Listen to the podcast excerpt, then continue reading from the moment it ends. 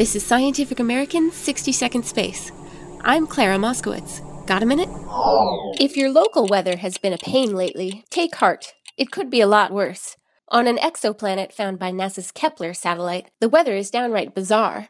Seasons change in moments because the planet's tilt axis wobbles like a top. The planet, called Kepler 413b, orbits extremely close around a pair of binary stars. Its tilt can vary by as much as 30 degrees over 11 years, leading to extremely erratic seasons. Earth's tilt hasn't changed that much over the last 26,000 years. What's more, the planet's entire orbit around its stars wobbles and bobs.